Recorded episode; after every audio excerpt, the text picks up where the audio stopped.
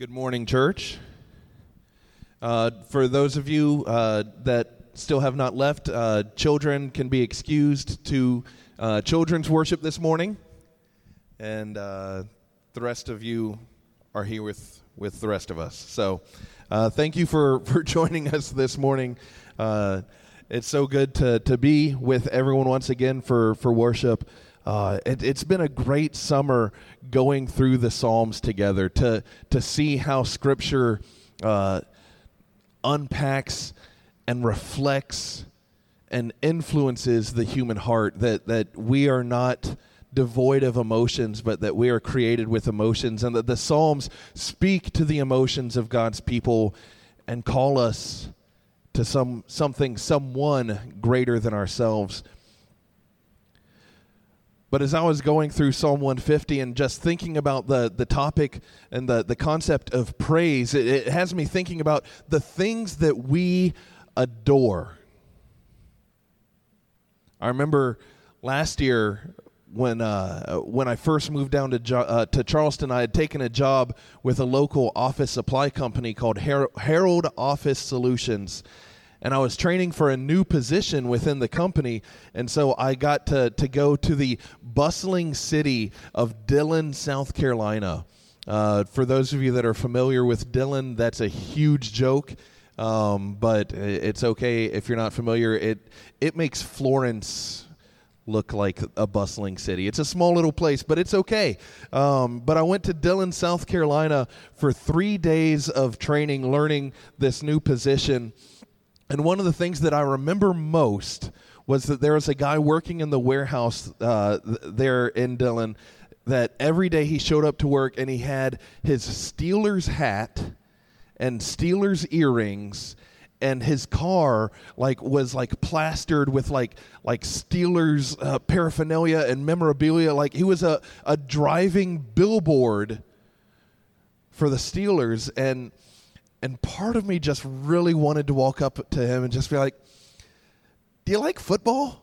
Like, who who do you like?" And, and it, was it was just so overwhelmingly obvious, like what he was passionate about, that like my sarcasm just really wanted to kick in and be like, "So, tell me how you really feel." But it was just it, it was so overwhelmingly obvious what he was passionate about and we laugh at things like that, but we often display the things that are most important to us, the things that we are most passionate about. For, for myself, uh, for those of you that don't know, and I'm assuming that's most of you, on my back, I actually have a tattoo of the Triforce from Legend of Zelda because growing up Nintendo was my babysitter and Legend of Zelda was the one of the greatest games ever made and so I proudly display my geek pride with that. For those of you that have seen my car, I've got the giant Autobot sticker decal on the back window because uh, I, I stand for fighting against the forces of evil and the Decepticons Eh, for those of you that have seen my Instagram, most of my pictures are either board games or pictures of my kids posing with Pokemon. Like, these are the things that are important to me, and so I, I display them because it's natural for us as people to display the things that are important to us. It's the human condition to worship. All people worship.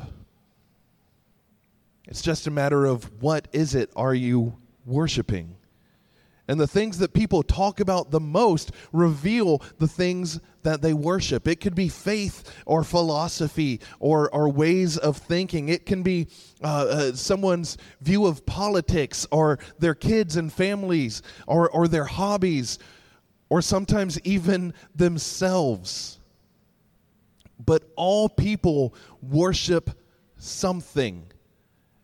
And the outflow of their heart and their mouth reveals their worship. What you spend the most time and effort focusing on reveals your worship. And so every person can be known by what they worship. But I would argue that this psalm reveals that every Christian should be known for worshiping Christ.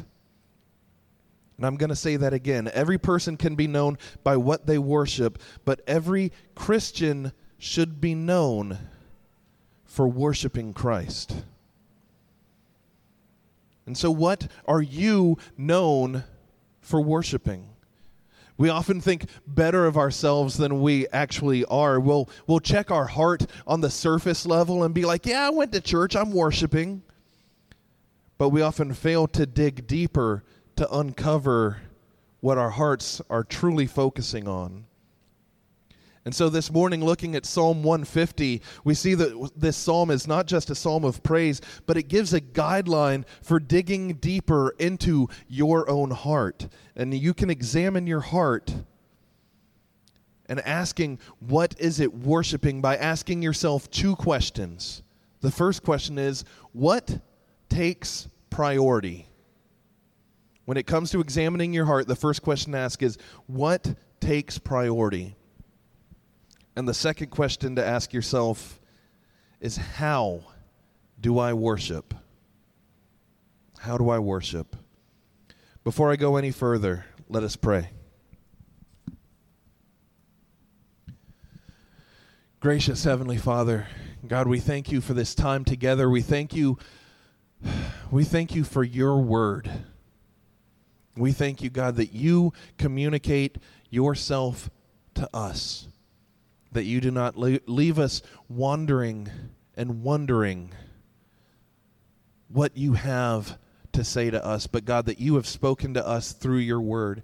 And God, I pray that this morning that you would use your word to impact our hearts, that you would uncover the idols that we bow down to. God, I, I pray that you would use a broken and often distracted man like myself to bring your people before your throne, focusing on the gospel and the glory of Christ. Be with us now. We pray all of this in His holy name. Amen. As we end our summer walking through the Psalms, it's only fitting to end with Psalm 150.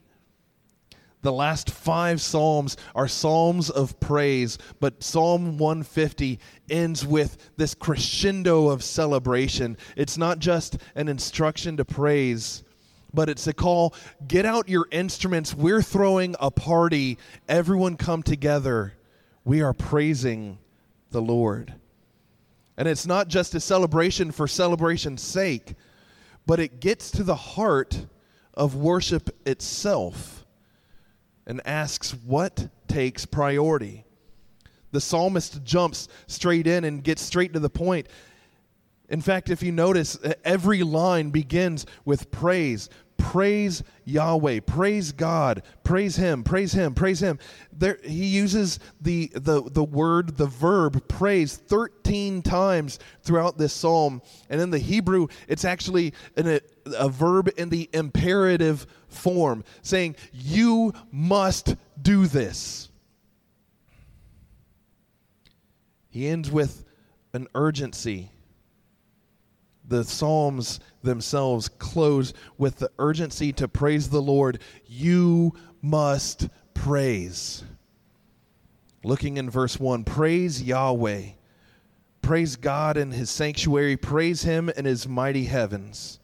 Praise him for his mighty deeds. Praise him according to his excellent greatness.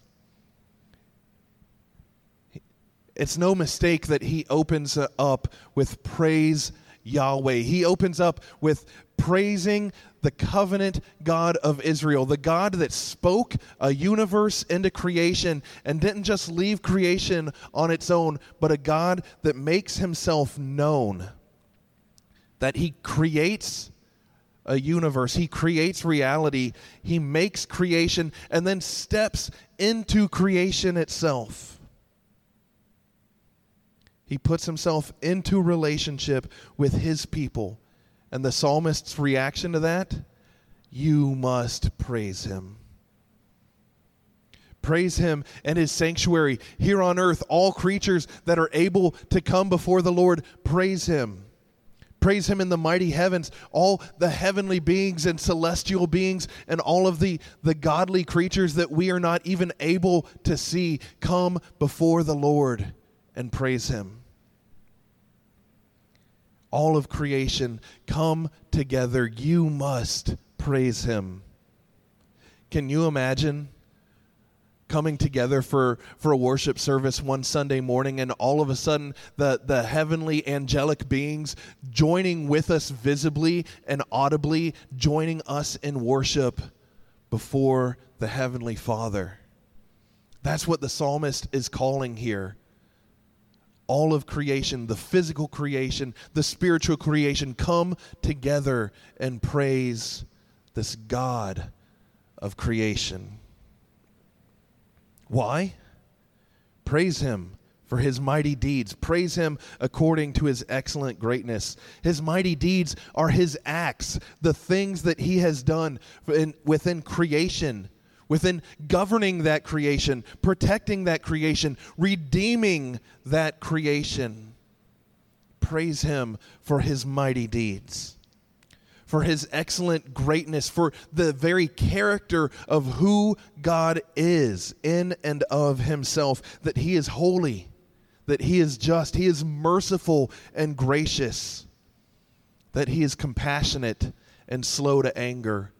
Come before Him all of creation and praise him for the wonderful things that he has done and just for the glory of who he is. Come and praise him. In Ephesians 2, verses 4 through 10, Paul combines the concept of mighty deeds and excellent greatness as he is describing the redemptive work of Jesus Christ, God in the flesh. And Paul writes this But God, being rich in mercy because of the great love with which he loved us, even when we were dead in our trespasses, made us alive together with Christ. By grace you have been saved, and raised us up with him, and seated us with him in the heavenly places in Christ Jesus, so that in the coming ages he might show the immeasurable riches of his grace and kindness toward us in Jesus Christ. For by grace you have been saved through faith. And this is not your own doing, it is the gift of God, not a result of works, so that no one may boast. For we are his workmanship, created in Christ Jesus for good works which God prepared beforehand that we should walk in them. That this covenant God, in his excellent greatness, sent his own Son into creation itself to bring life to dead people, to redeem his people out of sin and to glorious new life. Because that is the human condition to be born into sin that scripture says spiritually speaking that you and I are born into death. That you and I are unable to redeem ourselves but God in his excellent greatness sends his son to redeem and bring life that on the cross he defeat he defeated sin and death and as he walked out of the tomb, that he gives eternal life and righteousness to his people. That you and I come together this morning not trying to earn God's favor, but because Jesus Christ loved you first. The psalmist would tell you today, you must praise him. But often, oftentimes worship becomes compartmentalized and instead of praise being defining the defining characteristic of who we are it becomes one more thing on the list of things to do i'll praise unless something better comes along i remember when i was living in rock hill I was I was serving on, on the youth ministry staff at Westminster Presbyterian, but I, I specifically remember that during the football season that you could you you could tell you knew certain families were not going to be there if it was a Panthers home game. Because worship was important unless a home game came along and something better came up and they had tickets to go. I've been in small groups before where small groups were an important, vital part of, of doing, uh, and, and I, I sometimes hate this churchy phrase, but doing life together. And it was an important way to build community and relationships and speak the gospel to one another's hearts. Unless it was basketball season, in that case, I, I can't be there because my, my team is playing tonight. When I was in Hendersonville, I, I had several people tell me, on beautiful sunny mornings, well, I'm not going to be at church tomorrow because I get more out of hiking and being in nature and God's creation than I, I get out of church and, and worshiping with other people. I've known many people where church is an important value and, and, and who we are as a family unless my kids have a game on Sunday morning or I've got to take my, my children to gymnastics. Even I myself am guilty of saying no to church things because well you know I, we've got the kids and it's just it's difficult and it's hard and uh, we're, we're just going to stay home tonight now those things in and of themselves are not bad to, to, to have your, your favorite sports team and to, to go to games or to have kids involved in, in sports activities and things like that. It's not bad to, to go commune with God within nature, but the question is what is taking priority?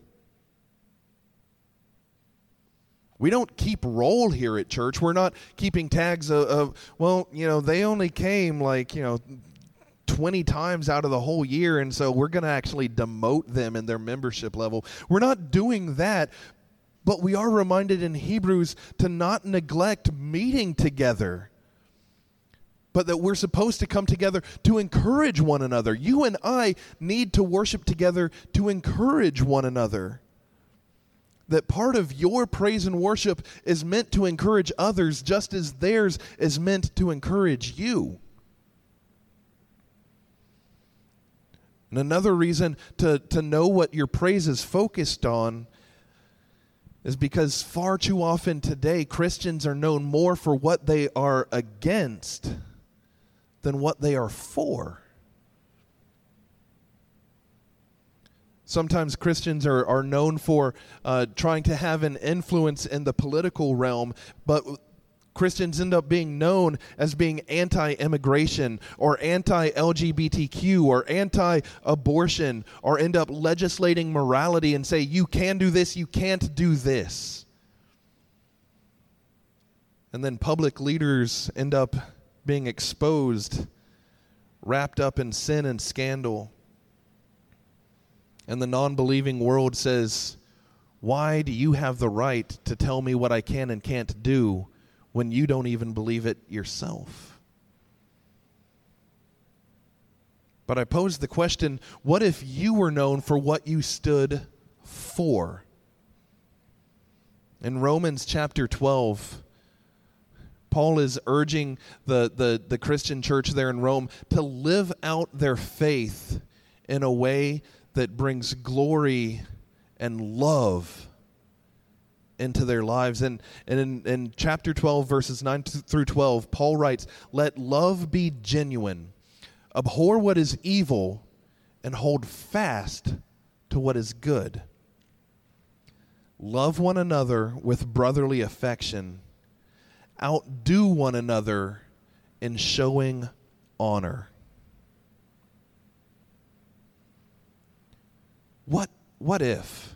What if that's what we as a church were known for.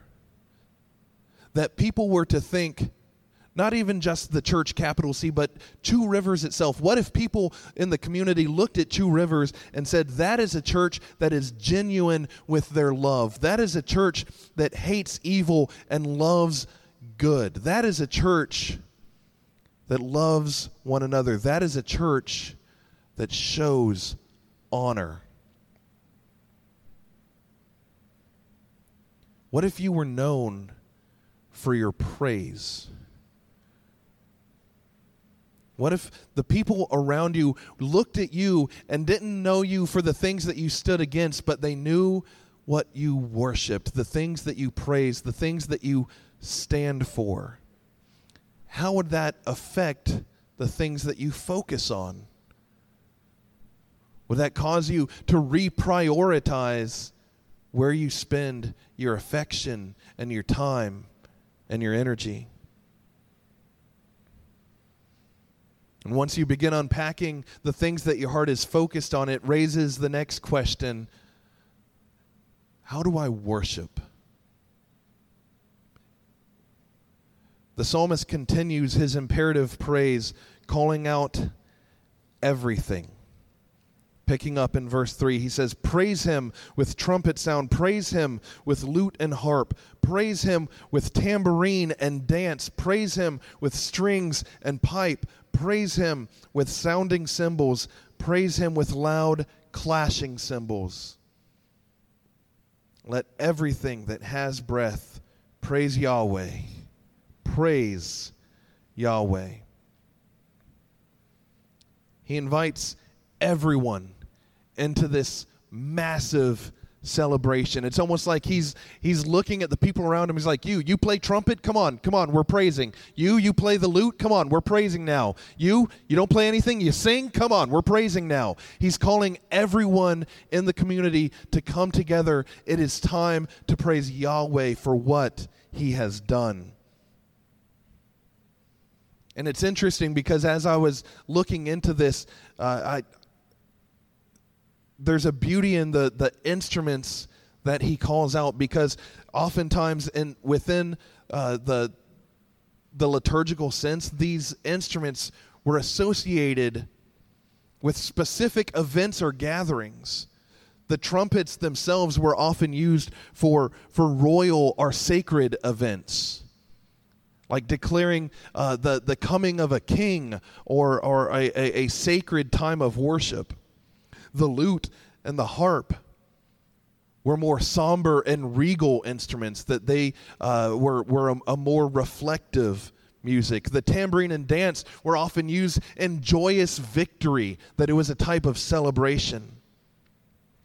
That strings and pipe were the everyday music making instruments for people to get together and just start jamming together. They would pull out their their their panpipes or, or their flutes or their, their stringed instruments and just start making music. And the crashing cymbals were an overwhelming celebration. And within this list of instruments, the psalmist is actually showing that every aspect of life is reflected and brought into worship. And then he goes one step further by saying, if you breathe, everything that has breath, you must praise. So often, worship is just refined and, and, and, and scaled down and viewed as just that's what you do on Sunday morning. And even within that, praise is often just restricted to the time that, that people are singing. But whatever you adore, whatever you strive after, whatever you are willing to fight for, is what your heart worships. Whatever you exalt and lift up and glorify. These are the things that you praise.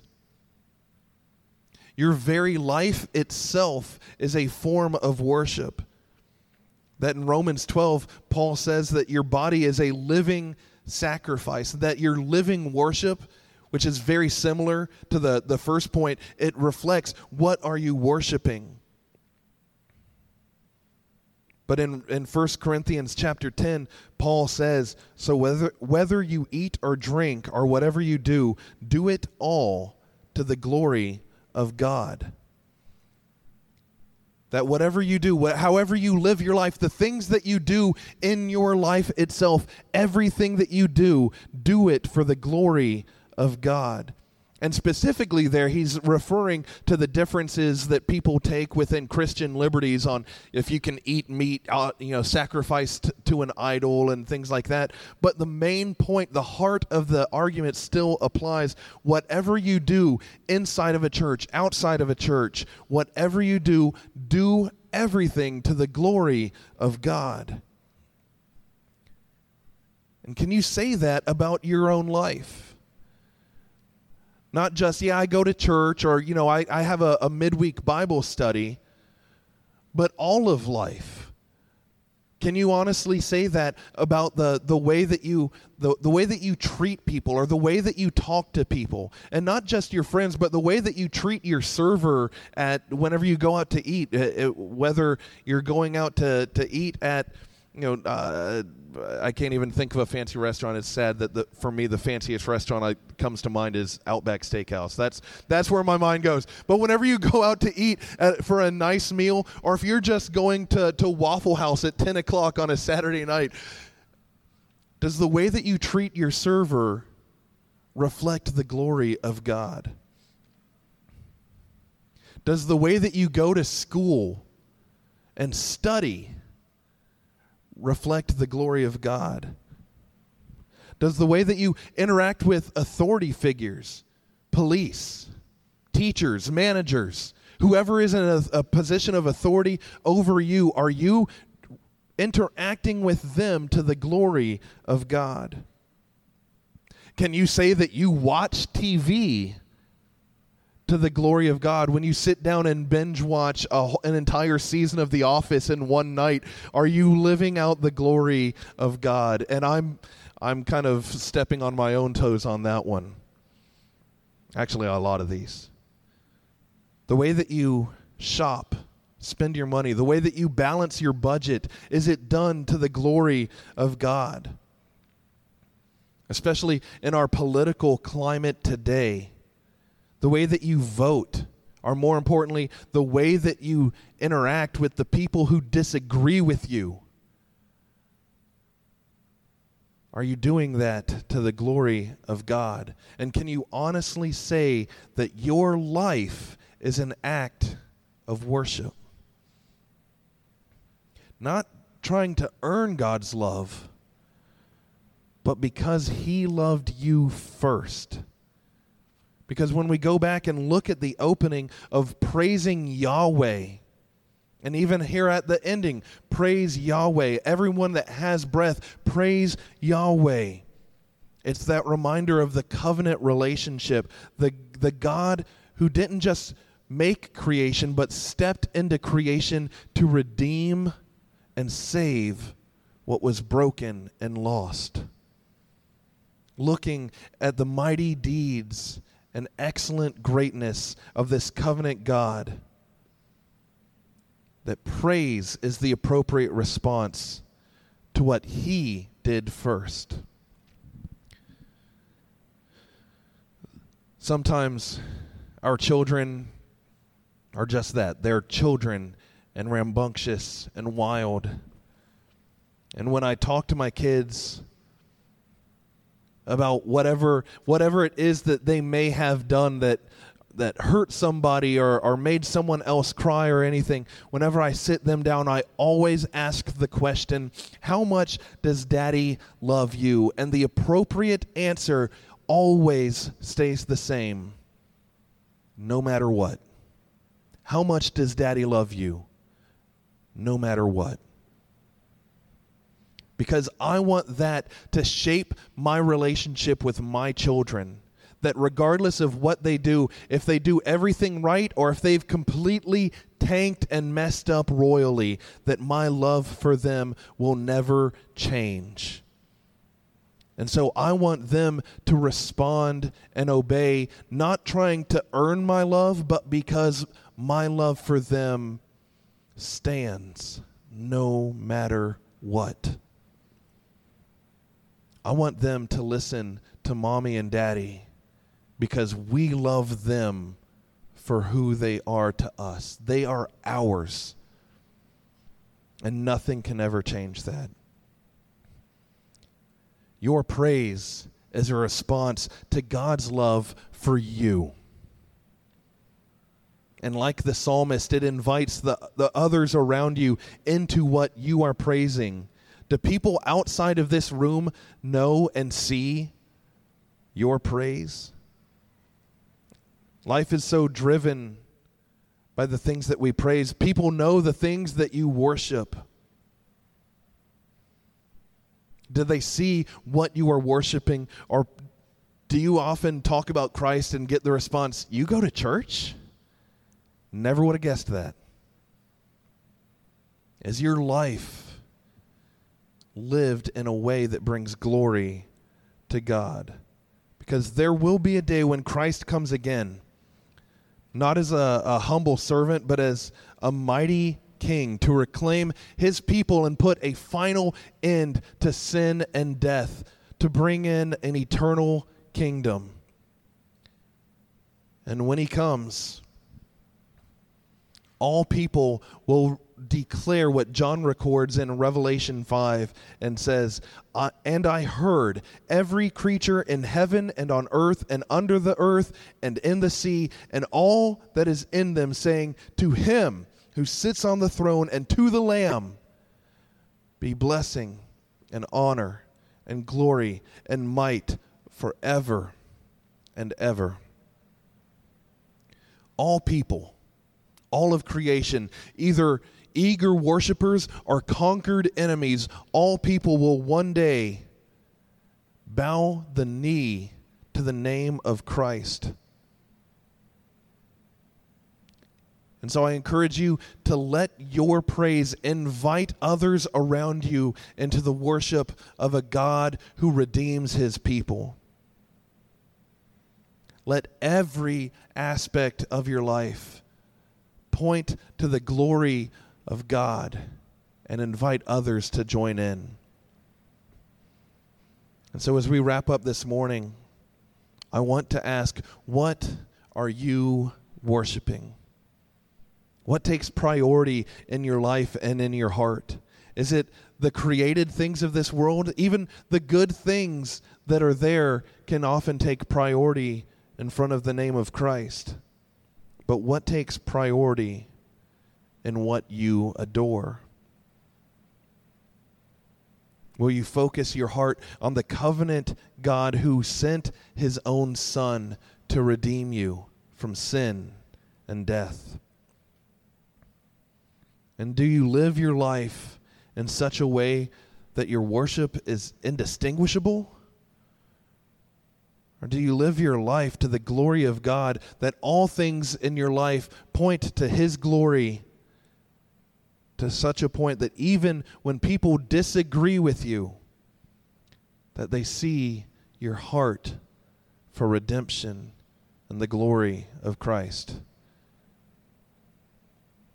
How will you not just live, but how will you worship? Let us pray. Gracious God, we come before you this morning. And God, we thank you for what you have done for us. God, we thank you because we do not have to try to earn your love, but God, you loved us first. You put yourself into relationship with us. You call us your children. You redeemed us from sin and death. And so, God, I pray that the response of our hearts would be to praise you. We confess that far too often we are distracted by, by the things of this world, even good things, our families and, and nature hikes and, and, and everything else that you have made. Lord, you have made creation and it is good, but we confess that far too often our hearts chase after the created things of this world. And so, God, let us chase after you. Let our lives reflect the glory of what you did first on our behalf. And let your love and your glory shine through your people. And we pray all of this In the beautiful and precious name of Jesus Christ. Amen.